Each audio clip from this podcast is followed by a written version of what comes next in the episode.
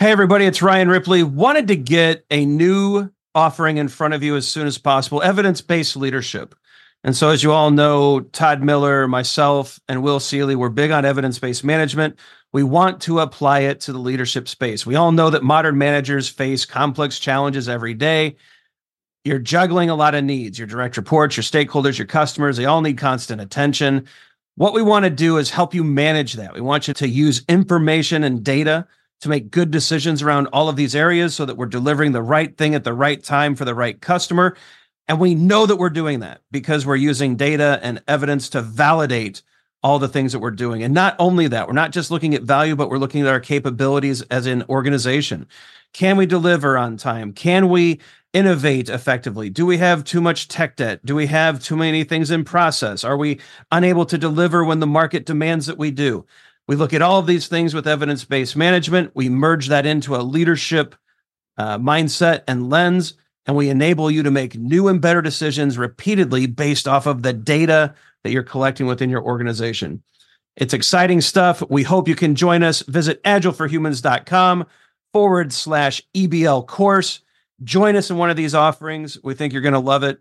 Hope you can join us. Use Agile for Humans, the number four to take another 15% off of this course. And uh, we can't wait to see you there.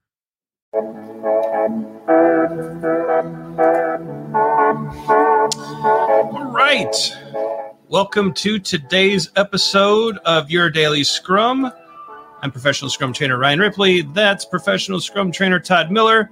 We get together each and every day to talk about Scrum to help you get a little bit better, to help uh, yeah, understand the framework just a little bit deeper.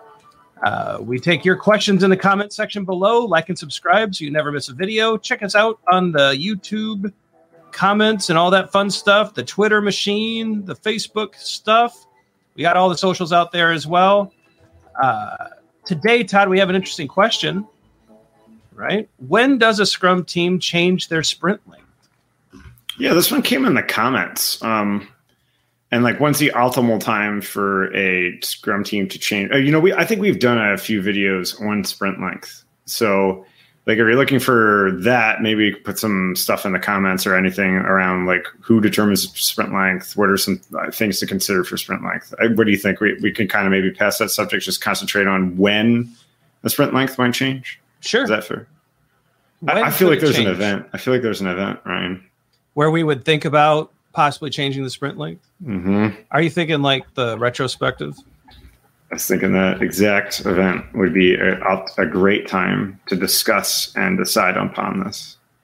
Yeah, I think it's. Uh, I think that's the right event to to at least give it a shot. At least think about it. It's one of those where you're also talking about your definition of done. You know, mm-hmm. you're talking about quality. It's a good time to talk about sprint length. It might be an interesting time to think about why we're struggling with our sprint length. Mm-hmm. And that could be the center of a retro, right? If we're unable to get to done, if we're getting too much, you know, if we're getting done way too early, if we're, you know, there could be market conditions have changed. There's all sorts of reasons for a sprint length, right? How long mm-hmm. can we focus? How often do requirements change? How stable is the marketplace? It's a planning horizon. And if mm-hmm. some of those planning inputs have changed or shifted on us, might be a great time in the retro to get those in the open and have a, a conversation about it. Yeah, or or you know, stakeholders are constantly surprised in a sprint review. Yeah. Right. I mean, if that's a symptom that you're experiencing, stakeholders are constantly surprised, and a sprint review might be going away too long from them. And I, yeah, I think though the, you hit the nail on the head here in the sprint retrospective in that event. I think uh, that's where you have this conversation, this discussion.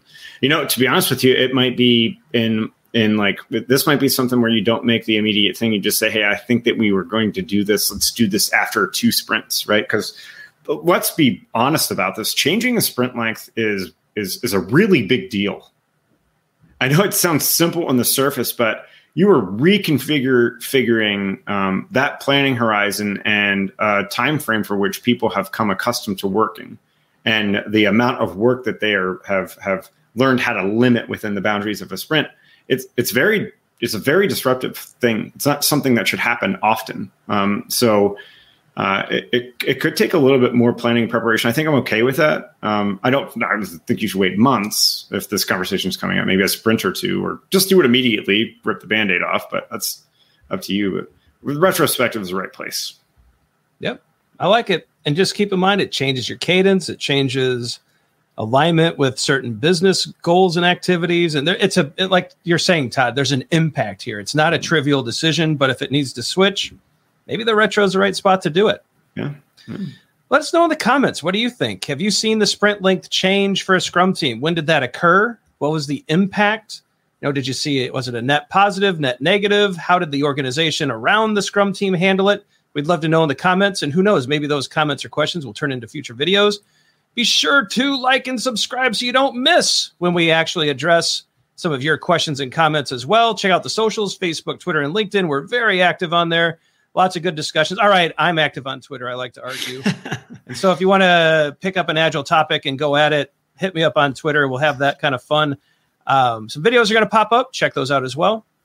We think for those are helpful. For Todd Miller, I'm Ryan Ripley. Go forward, do some great Scrum things. Reconsider your sprint length if you need to. Don't be afraid to change it, but make sure you understand how it's going to impact the future. All right, everybody, we'll see you tomorrow. Have a good one. Hey, it's Ryan. If you're enjoying this show and want to take a deeper dive into Scrum with me and Todd, check out agileforhumans.com forward slash training.